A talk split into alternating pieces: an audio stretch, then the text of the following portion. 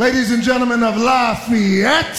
The Hammer Down Show with Jared Joselitis is Lafayette's number one sports show. Yes, I'm excited! He totally went to Jared. The voice of Lafayette sports. The cream of the crop! Nobody does it better. Send us your thoughts on the text line at 765 447 4080. Now go to that voodoo that you do so well.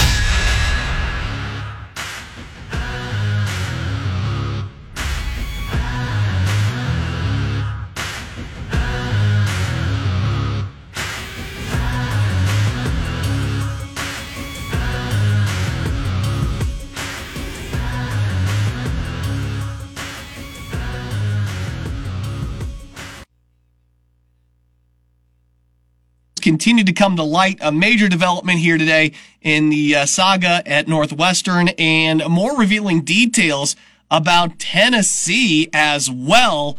Um, I mean, I wish I could say I was shocked. I mean, I'm still a little shocked about the Northwestern stuff, but uh, it's taken another new step today. We'll talk about that. Right now, let's get started with the things you need to know and the need to know news. Here's your need to know news. All right, the Cubs. Well, they're going to drop two out of three uh, against the uh, Red Sox over the weekend. That was uh, helped on by uh, yesterday's 11 to 5 loss. Steele went six innings, six runs, six strikeouts. That is the most earned runs he's allowed all season.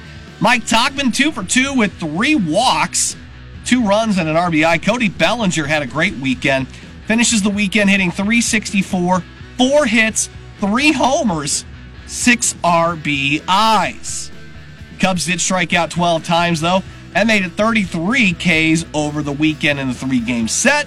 Cubs welcome in the Nationals tonight. Mackenzie Gore will take on Drew Smyly in a battle of lefties. Nats, fourth best in batting average against lefties. Cubs are 11th on the season, although not too good as of late. Cubs are a minus 145 favorite tonight. They also dropped three out of four to the Nats in early May. Gore, in his start, uh, gave up seven hits, four runs, and a homer in four innings. Uh, Smyly in his start, uh, much better, just one run in seven innings of work. White Sox a little bit of a shocker. I don't, I don't mean to be rude, but uh, I don't know that anybody had them going down to Atlanta after the All Star break and taking two out of three. But that's exactly what they did. Dylan Cease gets his first W in almost two months. Five innings, one earned, six strikeouts. The top three in the lineup Benintendi, Tim Anderson, Luis Robert Jr. They combined yesterday 9 of 14, four runs, five RBIs. Burger and Robert both go yard. It's number 27 for Robert, number 21 for Burger. Burgermeister crushing it, man. Not all good news. Eloy Jimenez left in the second inning with left groin tightness because, you know, as soon as they start winning, this stuff happens. Um, Grifol said that he doesn't expect Jimenez to be available, quote, in the next few days for sure. It doesn't look good for the next three, four, five days. I've never seen a franchise get less of a break in life than the Chicago White Sox. As soon as they get some stuff figured out, here come the injuries, man. It's amazing. Lucas Giolito on the mound tonight. They're going to open up a series on the road again. Uh, they're out in New York to take on the Mets. Carlos Carrasco on the mound. Carrasco's allowed a homer in all but two starts this season. He's coming off his first shutout of the year as well. 11 days against Arizona. Connor Bedard. He's officially a Blackhawk. The rookie signs his first deal, three year entry level contract. Um, it was announced on his 18th birthday. That's a nice little gift. $950,000 salary cap hits. Yeah, uh, I think uh, you're the uh, Blackhawks. You're more than happy to have him around for three years on uh, less than a million dollars. I'm telling you, these guys. I'm a, I, I can't believe the situation the white or the uh, Blackhawks are in right now. Really can't. Which is all the cap room in the world, all this time to plan, all the draft picks, all this time to plan, they're going to be all right. Summer League wrapped up yesterday for the Pacers with a 185 loss to the Pistons. Uh, they finished two and three. Bulls wrapped up uh, Saturday with a 90 to 85 uh, win uh, over the Wizards. Like there's one game left today in Summer League, and uh, that's Houston at Cleveland. And uh, there you go. You can watch that tonight, nine o'clock, if you are into such things. Uh, Colts will now officially have to contend with DeAndre Hopkins. He inks a two-year deal worth up to 15 million in the first year, uh, with an option here for the second. Colts will host the Titans on October the 8th. Uh, the Titans were 30th in the league in passing last year. I think I read somewhere too that DeAndre Hopkins outscored the entire uh, wide receiver room in fantasy for the Tennessee Titans, all on his own. So that's big. So Colts will host the Titans on October the 8th. They'll be on the road December the 3rd. D Hop and the Titans kick off the preseason August the 12th, 1 p.m., taking on the Bears. That game is actually on uh, the NFL network. I didn't get a chance to see if that's in Chicago or if that is in Tennessee. It is Chicago. So I'm assuming the 12th is a Sunday. No, it's a Saturday. It's a second Saturday in August. Jeez, that's going to be here before you know it. Anyway, that is today's uh, need to know news for this July 17th. All right, we're looking into, uh, you know, who's hot here? Baseball's still going on. By all accounts, and you know, I read a lot of this stuff on Twitter. It was it was a rough weekend for a lot of baseball bettors. It seemed like a lot of baseball, a lot of pitchers, uh, not coming through.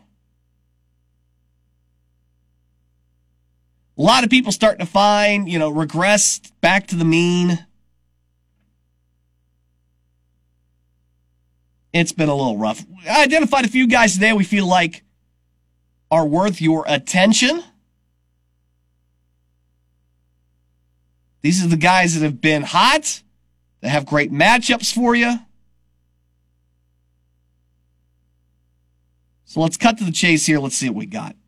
Drew Smyly today, his over under in case is set at four and a half. And boy, you should probably be on the under on this. Drew has missed this mark five of his last six games. And the Nats, they are the second best team versus left handed pitching in terms of K percentage. And where I told you at the top of the show, um, they hit lefties very well on the year, fourth best in the league. So that's one guy we're talking. And I like this game tonight because I think there's a lot of, um, I think there's a lot of good spots tonight at Wrigley. I also like Logan Webb tonight. Guys, the Reds have cooled off. I don't know if you've noticed this, but the bats have gone a little quiet at Great America Ballpark. Logan Webb over five and a half strikeouts. Uh, the Reds struck out a whopping 37 times over the weekend. That is the second most since the All Star break. Somebody had 39, but they played four games.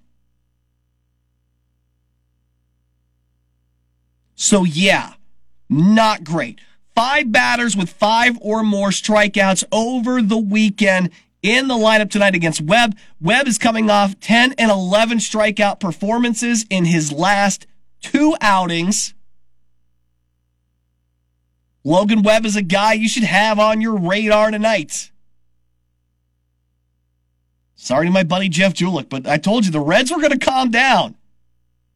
They became the first team in the last 130 years with no runs and less than eight hits in a three game span. Ugh. It's not good. And then lastly, go back over to uh, Wrigley.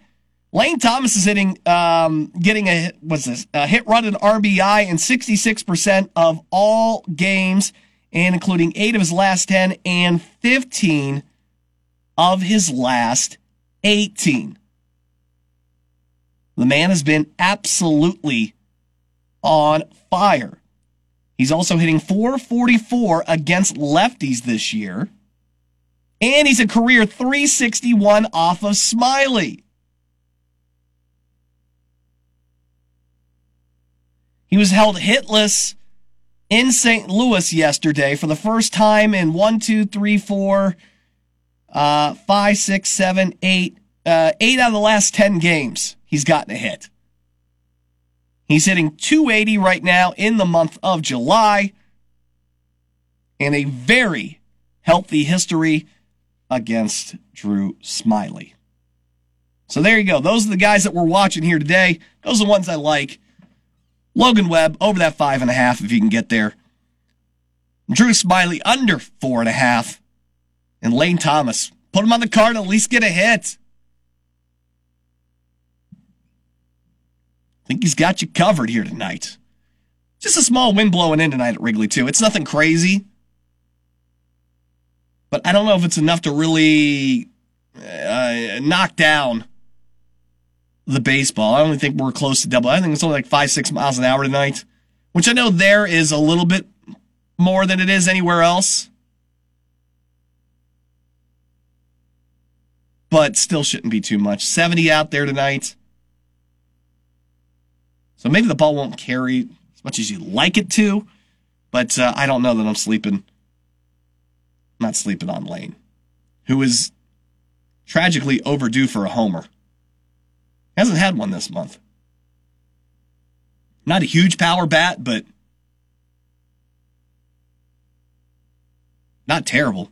All right, we're going to take a break here. Hang tight. We're going to come back. Uh, chaos continues uh, up at Northwestern. A new development today. I told you last week this is a story that's not going away. So what's happening and what are we watching for next? And how is that going to impact the Big Ten? I'll tell you about it. That's coming up next. This is the Hammer Down Show on 1017 The Hammer 101. Back on the Hammer Down Show, 1017 The Hammer, 1017TheHammer.com. I'm Jared Jesselitis. You always reach out on the Hammerhead text line at 765 447 80. Later on this week, Thursday, Friday, Kyle Charters filling in for me, and then I got to talk him into filling in next Thursday as well. As uh, Purdue heads down to Indianapolis for Big Ten Media Day, uh, I will be down there uh, talking to a uh, whole host of folks. Try to get uh, some answers on some things here that's coming up with this season. Although it sounds like the big story, the big buzz, and I can't remember who is. I gotta, I gotta go back and take a look. But for media day, uh, I'm trying to remember who was on Thursday and who was on Friday. Because obviously, you know, we, we know Purdue was going to be on the Thursday but I can't remember if Northwestern was on that day or not. I'd go back and take a look. Anyway, it's going to be the buzz at Big Ten Media Day. Like I told you last week, uh, when the story broke that this thing wasn't going anywhere, that it was going to hang around through Big Ten Media Day and maybe even longer than that. It took a new story today uh, or new turn today. If you are not up on what has happened at Northwestern, the football program, there were allegations of hazing at the end of the season. Northwestern hired an independent investigator who uh, went through, talked, submitted their report. Uh, the university then sat down with Fitz and allegedly negotiated uh, this two week without pay um, punishment in the middle of July when nothing is going on and was going to wrap it up. And then whistleblower decided to go to ESPN with more evidence, pictures, and things like that. Northwestern reversed his course and a few days later fired Fitz. And he's the only one that has caught any kind of punishment through this. And then days later, Northwestern go on fire their baseball coach for a cultural issue as well. And you start to go, well, what the heck is happening at Northwestern? Pat Fitzgerald, lawyer, kind of thought, eh, we may be filing a wrongful termination. we got $40 million we're owed.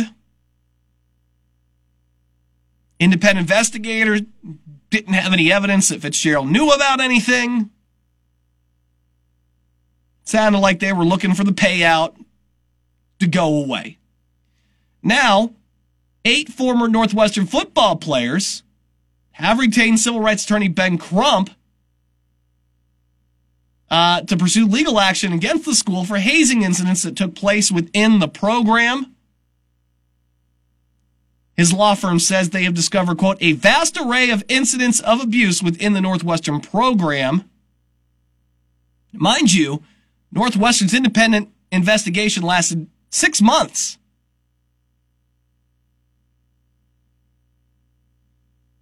And the claim said that they could substantiate a lot of what the whistleblower had mentioned, but that somehow the coaches were not aware of the incidents.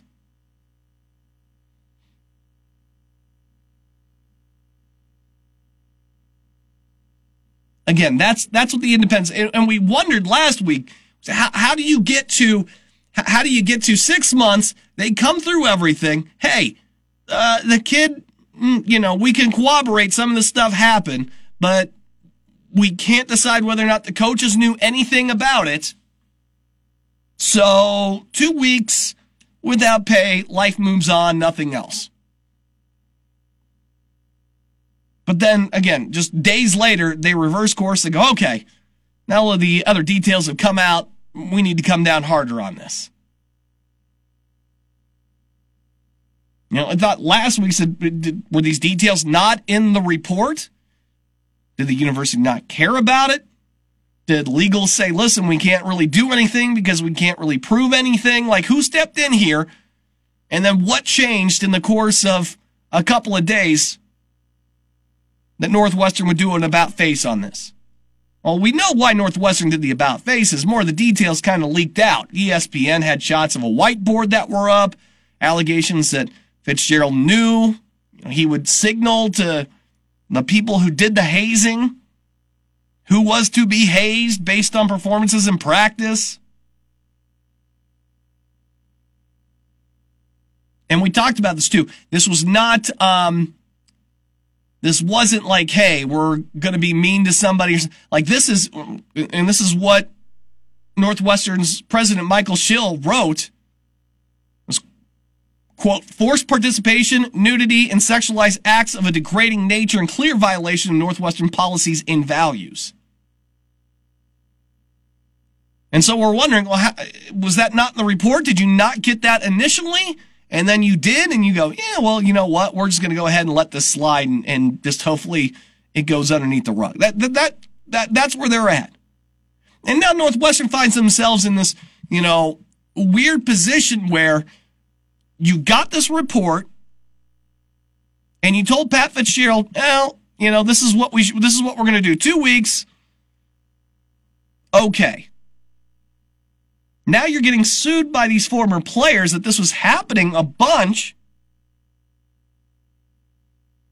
And now you're getting sued by Pat Fitzgerald for wrongful termination. I've never seen this is like going excuse the theatrics of this, but it's like going to jail for murder and nobody has been injured or hurt or anything like that. Like right there, be sitting in the courtroom and you're, and you're still like, it, it's amazing how they have maneuvered this to have them in this position, getting sued on both sides. One that, you know, Fitzgerald didn't know anything about this, and then the other side, oh no, he clearly knew about this, and they could probably lose both lawsuits. How crazy is that?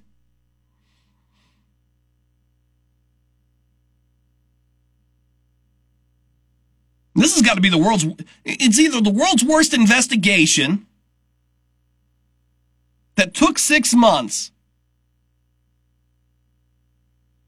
or everybody in athletics and, and, the president, whoever hands us all, whoever makes the final decision said, we can get away with this.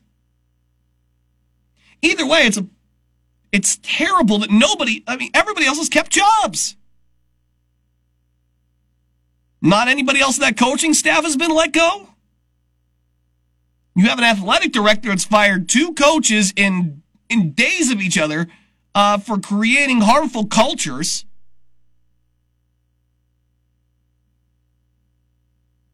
I, I mean, it's shocking. Now, look, here's the deal. While I don't agree with it, I understand why Northwestern is not completely offloading the entire coaching staff. They will bring in somebody new. That somebody new will completely clean house. That's going to happen. But in the meantime, you are what, six weeks away from starting this football season? You're a couple weeks away from practice. You, you can't not have the football season if you're Northwestern. The Big Ten in no way wants you to cancel these games because you're not going to be able to go and reschedule it. Like, I don't know how you manage to do that. It's too late to do that. You're losing money because that's what college athletics it's money. Not to mention all these kids end up losing an entire year. The defections then to go out. I mean, it, it would be almost, um, it's almost a death sentence to the program. I understand. I didn't say I agree with it. I didn't say I like it. I understand the thinking behind that.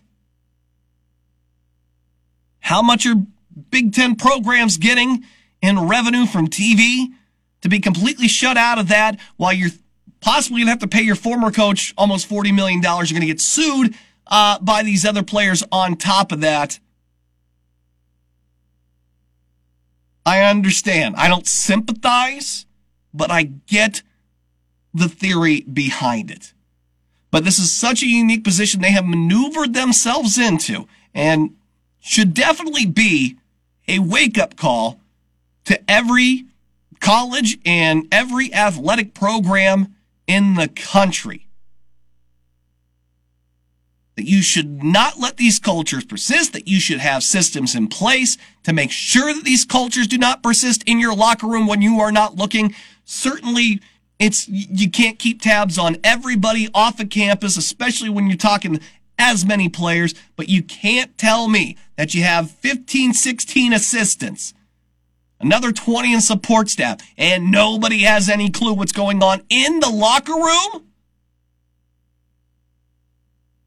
No. Absolutely not. And the folks that feel like they're going to be able to well, move on, cover things up, not this. Absolutely not this. Don't even try it. We're going to take a break. Speaking of cover ups, we're getting more details about Tennessee and a uh, six. Remember, we got that six year clause of Coach Pruitt, no show clause. We're finding out the excuses that they told NCAA investigators. Remember, Purdue took this team to the woodshed at the Music City Bowl. They did win that game, despite what Paul Finebaum may tell you. You're going to be amazed at what they told NCAA investigators. It is, I'm not gonna lie, it's almost impressive the excuses they came up with. I'm going to tell you about that. See if you're excited about that uh, no bowl ban or anything for Tennessee football. Listen, that's next. It's a Hammer Down Show, 1017 The Hammer, 1017 Back on the Hammer Down Show on 1017 The Hammer, 1017TheHammer.com. The NCAA, these guys, what would you say you guys do here in, in college athletics exactly? Specifically football and basketball, the, the, the big money ones. What do you, what do you do? Apparently it's nothing. Now, if you've listened to the show before, you've heard me uh, talk about how I, I believe it's been such a toothless organization when it comes to penalizing uh, the biggest offenders um, in those two sports, basketball and football. And uh, it demonstrated its uh, lack of bite yet again the other day uh, with this uh, Tennessee ruling. Uh, you may remember Jeremy Pruitt being uh, fired back in 2020. that was a long time ago, it seems like. And yeah, that was before Purdue decided to whoop them in the Music City Bowl. But I just like bringing that up. Um, it, it, surprisingly with what they did hand down, it actually hurts Indiana. Remember the whole nine win Indiana in 2020? Yeah, with the Tax Slayer Bowl win.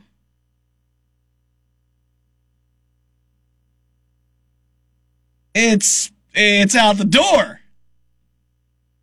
Well, no, they didn't win that, did they? No, they lost that. They don't get the win either. Whatever. Look, that's not what I'm here to talk about. What I am here to talk about is NIL has reared its ugly head here again, and the NCAA has managed to not do what I would think is its job.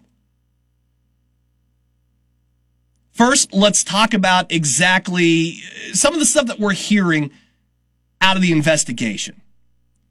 Mainly, a lot of money was being funneled, allegedly, to a lot of kids. Here's some of the highlights here. Jeremy, this is my this one, I almost fell out of my chair, like slouching down into it when I read this one. Jeremy Pruitt said the weight of COVID 19 and the racial reckoning happening after the murder of George Floyd and empathy led him to give $300 in an empty Chick fil A bag to a Tennessee player's mom in a parking lot. I really Really? Pruitt said he also uh, had a penchant for four or five figure ATM withdrawals. It's not unusual because he had wads of cash, which he allegedly kept in his car. Totally normal that massive amounts of cash just sitting in his car because, you know, you never know. Can't keep going to the ATM machine all the time, right? You got to have money on you. It's not like they have you know, anything that you just keep on you that's not, you know, dollar bills that, you know, you could use to perhaps, you know, pay for things like, you know, gas and food, groceries. That, that's, they come up with that million dollar idea. 18 of the highest level violations, 200 individual infractions, 200 individual infractions. Seven of his former UT assistant coaches, staff members also received multi-year uh, show cause orders, right? So this all happened last week one of the assistants, uh, this is one of the scams they did. They, they would put this uh, money in uh, family bank accounts, right? Like parents. One of the assistants actually said he withdrew large sums at a time because he liked to go to the bars and he lived with his parents and didn't want them to find out that uh, he was spending money at local pubs. Oh, the actual things are telling the NCAA. And no bowl ban. Five years of probation. Tennessee had some self-imposed things that they did. Some of them, like a reduction in the amount of official visits they'll take. Okay. Six week reduction back in 2021 and two weeks in 2022. The school can be credited for any additional reductions imposed for regular season home games during the academic year uh, last year a total of 28 week ban on recruiting communications during the term of the probation.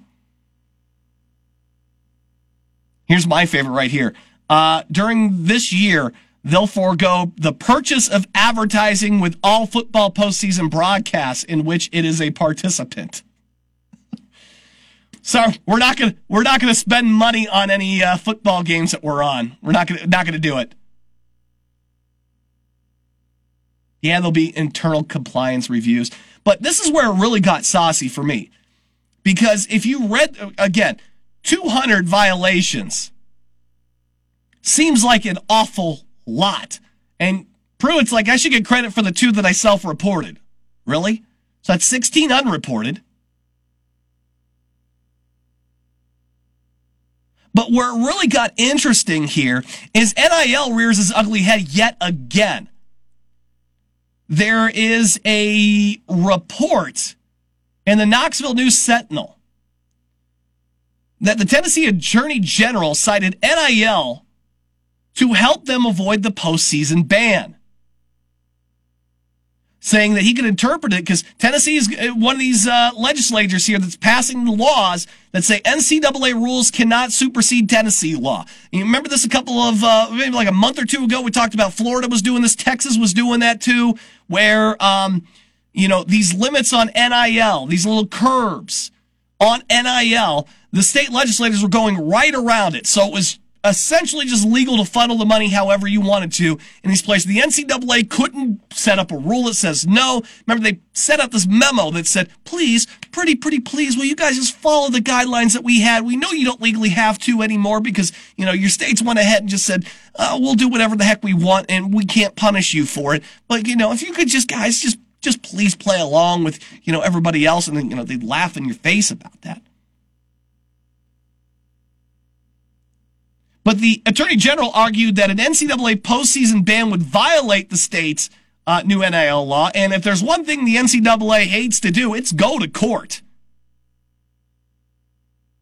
Tennessee law prohibits the NCAA from imposing such a sanction, and I will not hesitate to vindicate the rights of UT students to enjoy the full measure of their intercollegiate athletic opportunities. You know, like your mom getting $300 in a Chick fil A bag in the parking lot. You know, the real full college experience. Now, ban also comes with, um, you know, a loss of scholarships and something that Dave Shondell stuck it, when we talked to him last back in the spring. And I asked him how um, he thought NIL was impacting, you know, volleyball. And he talked about the great opportunities, but he said, and this really stuck out to me, that some programs were using NIL as a workaround for scholarship limits. That they were organizing these payments here um, in the form of you know the scholarship money to, to get around your scholarship limit. What do you think Tennessee is going to be doing with their NIL payments here to make up for four lost scholarships in a season? There's no punishment here. The only guy that gets punished is Pruitt for being the bag man. Uh, he can't work for what, like five years now? Total? Without a school having to, you know, fork over some money. And he loses out on his, uh, you know, on his paycheck. He's the only guy that ends up with any kind of, uh, any kind of punishment here.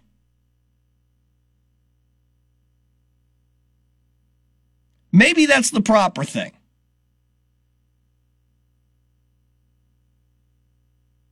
You know, when we went through the Penn State thing, as horrendous as it was, I felt bad for players that were going to get punished um, at, right there at the program, though they had the right to go. I, I, I feel bad because you know, they didn't participate in this. Lord knows they couldn't have known about any of that stuff. You know, these guys tend to move on, go on, do something else. They they get a buyout, whatever, and uh, life goes on, and they're the ones stuck, you know, holding the tab, so to speak. But again, this is another example of the NCAA has been outmaneuvered yet again.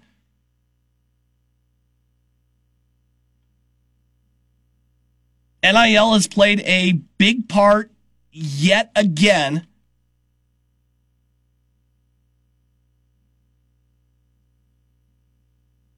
And now you're listening to Greg Sankey say, uh, SEC commissioner, only Congress can resolve NIL issues. They're not going to do it. And if you're trusting them to do it, let me tell you, they're going to make it worse before they make it better. I can almost guarantee you that. And I don't know if they have the appetite to actually tackle it. I don't think it's going to happen. I think you're going to get more state legislators pass more of these laws that says the NCAA can just pound sand. We'll do what we want. You can't do anything about it. And if you do, guess what? We're suing you. And it's all the NCAA's fault. They had years and years to fix this issue, years and years to put this, the guardrails up properly, and they had no intention of doing it. Now here we are. All right, we're going to take our final break. We're going to come back. We're going to wrap it up. It's the Hammer Down Show.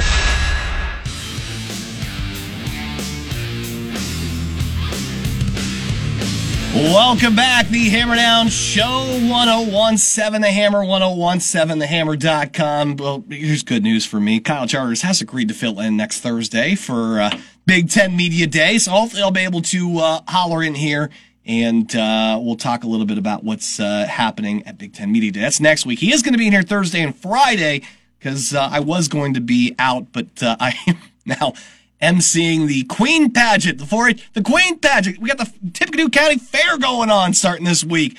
I'll be uh, hosting the Queen Pageant on Friday night. I'm looking forward to that. I, I did it last year, a lot of fun, um, and uh, I, hopefully I'm going to be able to take my daughter on Friday night too. I'd like her to meet. Uh, quite frankly, uh, young women, I don't know where they get all the time to do all the volunteering community work that they do, but like, I always leave that thing going, dang, I don't do enough. Uh, they're all amazing. So very excited about doing that later on this week. Uh, let's get into some of the things we may have missed. Uh, we are all uh, rooting this weekend the Open, which is uh, formerly the British Open. They still played it in British. Um, and uh, our our good buddy Adam Schenk is going to be playing this year. He did qualify. We might remember a couple of was that the Valspar? He accumulated enough to to get qualified for that. I think it was. So um, his, his lovely wife Courtney tweeted out this morning um, they just had the baby too.